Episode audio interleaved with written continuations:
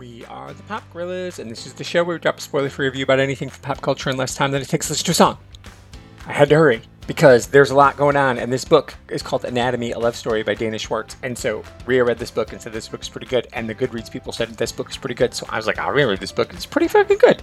Um, takes place in Edinburgh in 1817. Edinburgh. Um, I'm not British, sorry people, I know, or Scottish. Sorry, I've said that wrong. But there's this character called Hazel, and she's like a lady, but she's 17, but you know, she's a lady, and they're trying to marry her off, and she's supposed to marry some dudes. Uh, this dude, and you know, he's like, she's like, just like a childhood best friend, and you know, you're like, okay, that couldn't suck. But she really wants to be a doctor. And so you think the whole time, like, the dude's on her side, but maybe he's not. But then on the other side, there's this guy called Jack, and he's a resurrection man, which just means he steals bodies. And so then it's like this Mary Shelley esque, Mary Shelley's right. That's what, that's what this comes down to.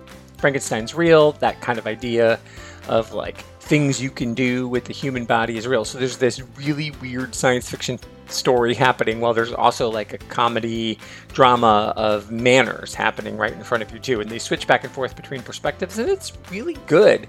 Um, it's better than it should be um, the cover is fucking gorgeous. I, I just love the cover of this book. And it's like she's walking and her and it looks like her dress is a heart. And the sequel is coming out. I'm not even going to tell you the name of the sequel because it kind of gives away what the ending is. So I'm not going to say that. But the sequel is coming out. And the cover of that is also amazing. And it looks like her dress is a brain. Okay, it's called Immortality, a love story. I can't wait for that one. But this one's amazing. Anatomy, a love story you should probably go read it and then get ready for the sequel, which is coming out soon, which I already have an advanced reader copy of. So coming in February, I'll be ready to drop that pop, drop it like it's hot. And don't forget to subscribe because you never know what book I'm going to read next. It'll probably be something weird or not weird or, you know, I don't know.